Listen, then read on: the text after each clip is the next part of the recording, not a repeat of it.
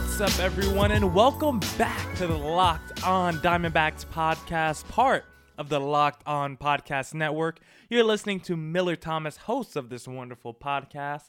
Go check out all my latest work on my website, millerthomas24.myportfolio.com. On there, you can see my work from my packages to my articles to my photos and my graphic design. So if you want to see my latest work, I suggest you go check that out. That's millerthomas24.myportfolio.com. Now, we got another packed show for you guys today. For segment number one today, we're going to be talking about Madison Bumgarner as we continue to break down a player every day till the start of the 2020 MLB season. We'll take a look at his 2019 season with the Giants what he can do for the D backs in the 2020 MLB season. Then for segment number two today, it's where we at Wednesday. So we'll take a look at where the Diamondbacks right are right now as we are heading into the 2020 MLB season. Obviously, it hasn't started yet, so we'll just do a little preview and just talk about where they are right now and how they look and what we feel about the team heading into spring training and the regular season. But if your company is interested in men between the ages of 18 and 44, your company should be sponsoring this podcast. Locked On Diamondbacks is listened to by 98% men and 80% between the ages of 18 and 44. So if you want men between 18 and 44, this is your spot. Plus, our rates are the most reasonable around, so email me at lockedondiamondbacks at gmail.com to find out more. Now, as I just mentioned, we are going to be talking about Madison Bumgarner today as we break down as we break him down our player spotlight review. So let's jump right into it.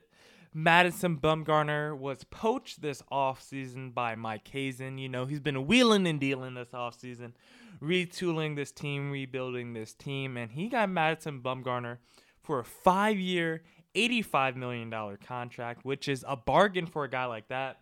A lot of reports heading into free agency said he was expected to see $100 million. So the fact that he only got 85, I can even do the math on that over 5 years. That's less than what? 20 million a year over the course of 5 years. So that is a bargain for a guy like Madison Bumgarner who is a four time All Star. He made the All Star team from 2013 to 2016, four consecutive seasons. And he's a three time World Series champion. I think he's going to be such a critical piece to this team, not just because he's going to be the ace of the staff, but also what he provides in his intangibles. He's a winner. He has that winning pedigree. He knows what it takes to be a champion. A lot of these guys on Diamondbacks have they don't have too much playoff experience and they don't have a lot of World Series experience. They don't know what it's like to reach the mountaintop. And Madison Bumgarner does. He knows what the peak feels like, and he knows what it's like to climb over the peak and and get that glory, win the championship, and feel the all the adulation from the crowd, the fans, and from all the work you've been putting in over the years. And that's what you want—the ultimate culmination, all of it, the World Series champion, uh, the World Series championship. And that's what Madison Bumgarner has been able to do in his career, three times over World Series champion and it's not like he's uh, a passenger on the bandwagon to the World Series. He's the one driving the bus, okay? This guy has been a beast in the World Series. If you take a look at his numbers, he has a 211 ERA in the postseason. That's in totality. All the postseason games he's played, he has a 211 ERA. So that right there is phenomenal. And then in four World Series starts over the course of 38 innings pitched, he's given up one run. So in four starts, 38 innings, he's given up one run. This guy's been practically unhittable when it comes to the World Series. So if the Diamondbacks ever are able to make it there themselves, this guy's gonna be the guy you want to lean on. He's gonna be the horse of the staff. He's gonna he's gonna go out there and just pitch his heart out, and and he always wears his heart on the on his sleeve, so you know he's gonna put everything he has into it and he and he's just a beast. He's a horse. You know he's gonna go out there in the last World Series in 2016. He made two starts because he wasn't scared of short rest. He he wanted to go out. Uh, he wanted to go out there and pitch for his guys. He even came out the bullpen a couple times. So you know he wants to do it all for his team. It's also evident by how many innings pitch he has. If I take a look here and count them up one, two, three, four, five, six, seven times in his career, he's gone over 200 innings pitched, which is just phenomenal with a 3.13 career ERA. That is also just phenomenal. Two amazing stats. And look at how many times he's had over 200 strikeouts in a season.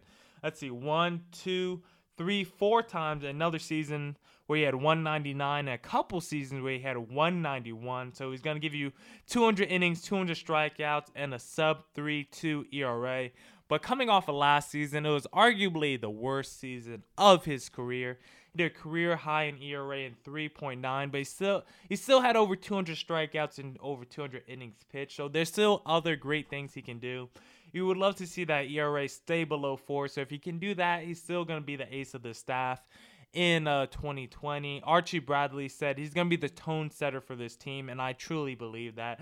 The Diamondbacks just have so many young pitchers on their roster, so many guys with not too many experience. We look at guys like Zach Gallen and some other guys. These guys have a handful of starts under their belts. Zach Gallen only has 15 starts to his name, so a guy like Madison Bumgarner who who's tried and true, who's done so much in this game, who's a champion multiple multiple times over, an all-star multiple times over. He's the guy that's going to set this tone and he's going to be the guy that those younger players look up to because they know what kind of work ethic he has and what kind of player he is. And the crazy thing about Madison Bumgarner is actually he's better in close game situations and a lot of that like uh, when you look at that postseason numbers, uh, those postseason games a lot of times are close. You don't see too many blowouts in the postseason because games get to, uh, closer, games get tighter, pitching gets better. Hitting, you know, it usually takes a step back because pitching usually takes a step up.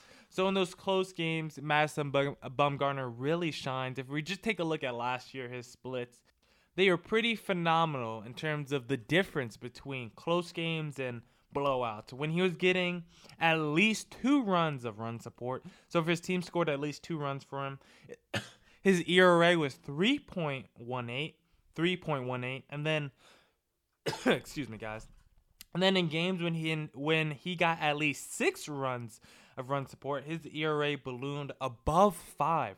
So 3.1 ERA when the game when he's getting two runs or less, and then above five when getting six runs or more. So he actually likes it when he gets less run support because then he's then he has to be more on his A game and then he can't take pitches off. He's gonna be locked in every pitch, and that's just the kind of player he is. Now the only thing that does concern me about Madison Bumgarner is those home away splits.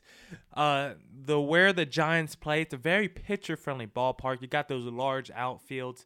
So it's easier for guys to, you know, track down fly balls. Uh, the, the not too many balls are going to leave the park when you play against the Giants because it's just such a deep ballpark. Those fences are so far back. So you're going you see the ball fly out just a little bit less. And we take a look at his home away splits when uh, facing opposing hitters. Hitters batted 213 against Madison Bumgarner at home, and he had a 2.93 ERA. So hitters batted 213, and he had a 2.93 ERA at Giant Stadium. And then when he went on the road, batters hit 286, and his ERA ballooned to 5.29. So just like his other splits, there's a big difference there, and that's what you really have to be concerned with if you're a D-backs fan. You don't want a, a Madison Bumgarner splits to, or you don't want his stats to lean toward the way of his away splits. You don't want to see that ERA get above five and hitters get uh, more consistent production against Madison Bumgarner. You hope he can take his home splits that he had and transfer them to Chase Field. It's okay if his away splits are a little bit worse than his home splits if he does that for the D backs. But we don't want to see is his away splits with the Giants be the same as his home splits with the D backs. That will not work if the if the D backs have any chance of contending this season. Madison Bumgarner is going to be a big piece in anything they do on their way to the playoffs. If they have any hopes of making it this year, they're definitely going to need Madison Bumgarner to be the ace of this staff this season. Now, you guys are going to want to stay tuned for segment number two today because it is where we at Wednesdays here. We are going to be talking about how the Diamondbacks look right now as we head into spring training and the 2020 MLB regular season. And we'll bring that segment number two for you today, right after this quick message. If you've been a listener of this podcast, I'm sure you've heard all the great advertisers working with Locked On to reach sports fans. But you may not know that the Locked On Diamondbacks is a great way for your local business to reach to reach passionate sports fans just like you. Unlike any other podcast, Locked On gives your local company the unique ability to reach local podcast listeners. Not just any podcast listener, a Locked On podcast listener.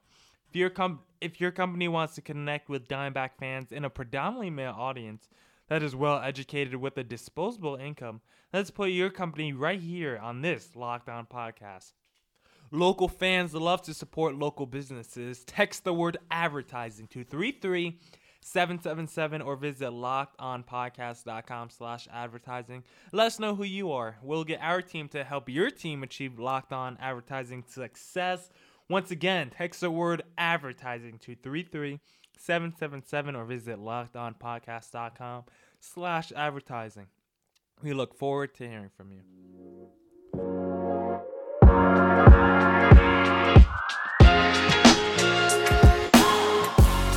Welcome back again to the Locked On Diamondbacks podcast, part of the Locked On Podcast Network.